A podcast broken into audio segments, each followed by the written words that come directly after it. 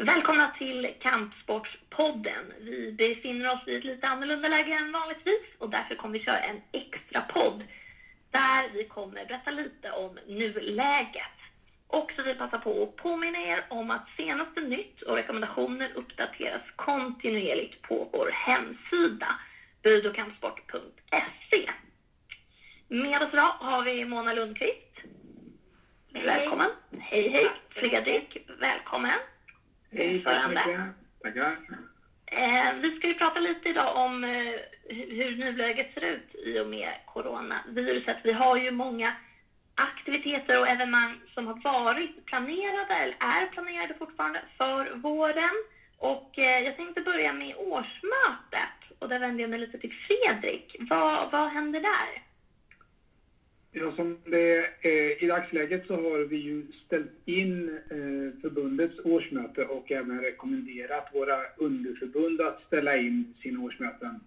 Eh, just med tanke på smittorisken att många reser från stora delar av landet eh, för att träffas. Eh, och ja, då var det naturligt att, att ställa in det.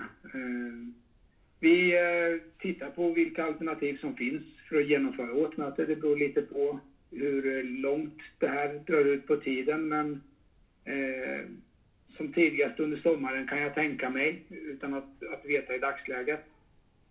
Så att vi får återkomma helt enkelt när vi vet hur läget är och eh, hur vi ska kunna genomföra ett årsmöte. Eh, är det, något, eh, är det några olika alternativ man, man tittar på? Jag tänker på allt fysiska möten, digitala lösningar eller?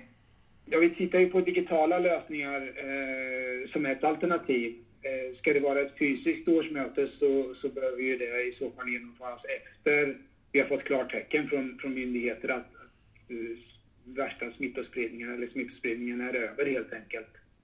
Och om inte det går att genomföra något uh, fysiskt möte så blir det ett digitalt alternativ på något sätt. Det kom lite nya riktlinjer igår angående kroppskontakt och det är många som har det inom våra idrotter. Hur, hur ställer sig förbundet till, eh, vi gick också ut med rekommendationer i, igår, men kan du berätta lite om, eh, om vad de innehåller? Ja, vi rekommenderar ju att man minimerar eh, kroppskontakten och det kan ju betyda lite olika för olika idrotter hos oss. Vi har ju en, en sån stor bredd på idrotter. Eh, men för det mesta så, så någon form av anpassad eh, verksamhet där man tittar på vad man har för övningar och övningsval.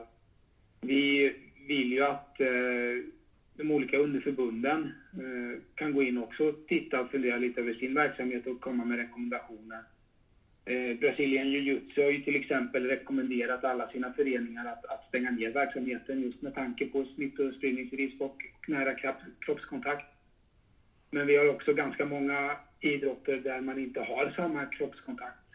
Så, så anpassad verksamhet är vad vi rekommenderar, men att fundera på smittospridningsrisk och eh, alternativa sätt att träna eller övningsval. Kanske till och med köra uteträning eh, så här års. Förbundet arrangerar ju även andra aktiviteter. Det handlar om utbildningstillfällen och eh, även en underförbundskonferens som fanns i planeringen. Vad händer med dem? Vad gäller underförbundskonferensen så eh, kommer den att skjutas på framtiden också. Eh, och även där så tittar vi på hur vi ska kunna genomföra den. Eh, jag tror ju att det bästa sättet att göra en sån konferens är att göra den fysiskt, men, men eh, det får ju framtiden utvisa om det är ett fysiskt eller om det blir ett digitalt möte även där. Eh, den var ju planerad för två dagar eh, och det blir ju ganska långt för, för kanske ett digitalt möte så, men, men vi får helt enkelt återkomma eh, med det. Men den är skjuten på framtiden i alla fall. Vi avser att genomföra den, men senare. Och detsamma gäller egentligen alla våra utbildningar som är planerade under våren. Eh, de skjuter vi också på framtiden för att se lite vad, vad vi kan hitta för alternativ där. Eh, och det beror ju framförallt på att, att vi inte vill samla folk på på ställen där många andra samlas eller där man är tvungen att resa över stora delar av landet. Så det är vårt sätt att förhindra smittspridning helt enkelt. Så mer information när vi vet någonting, men skjutet på framtiden både vad gäller underförbundskonferens och utbildningstillfällen. Och kan vi säga att uppdateringar kommer ju, precis som du nämner, så fort, eh, ja, ja. fort vi vet mer om läget. Ja, precis. Vad gäller utbildningar så är det ju en del som vi står som, som eh, arrangörer för och de är ju enkla att flytta. Sen blir det ju också en, en kommunikation med arrangör, eh, arrangörerna ute i landet. Men eh, de flesta har ju stor förståelse för, för läget som det är just nu, att vi är tvungna att göra de här förändringarna. Så att, ja, mer information när vi vet. Vi har även eh, en kampsportsgala då, som, som blev inställd. Eh, Mona, hur, hur kommer det här påverka presentationen av de som eh, har eh, blivit vinnare? Eller de som är pristagarna, ska jag säga. Ja, vi håller just nu på att planera en presentation av både nominerade och pristagare som vi tänkte att den skulle hållas på webben. Och om allt går som det ska så kommer den kunna sändas nu på lördag, som var ursprungsdatum för galan. Sen har vi också, jag vill bara påminna lite, vi har ju fortfarande Folkets pris igång och man kan fortfarande rösta på sin favorit ända fram till på lördag klockan 12. Så in på kampsportsgalan.nu och rösta. Så galan fortsätter fast på webben kan vi säga? Jajamän. Jajamän. Ja. Eh, en annan fråga. Hur, eh, nu är det ju i sådana tider i Stockholm att folk uppmanas att jobba hemifrån. Hur, eh, hur drivs det dagliga arbetet på kansliet nu för tiden? Ja, vi följer också de rekommendationer som myndigheterna går ut med.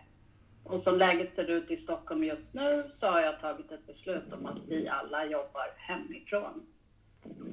Det funkar ganska bra faktiskt. Vi har haft en extrem hög arbetsbelastning senaste veckan, men överlag tycker jag att det funkar bra. Härligt. tycker vi också. ja.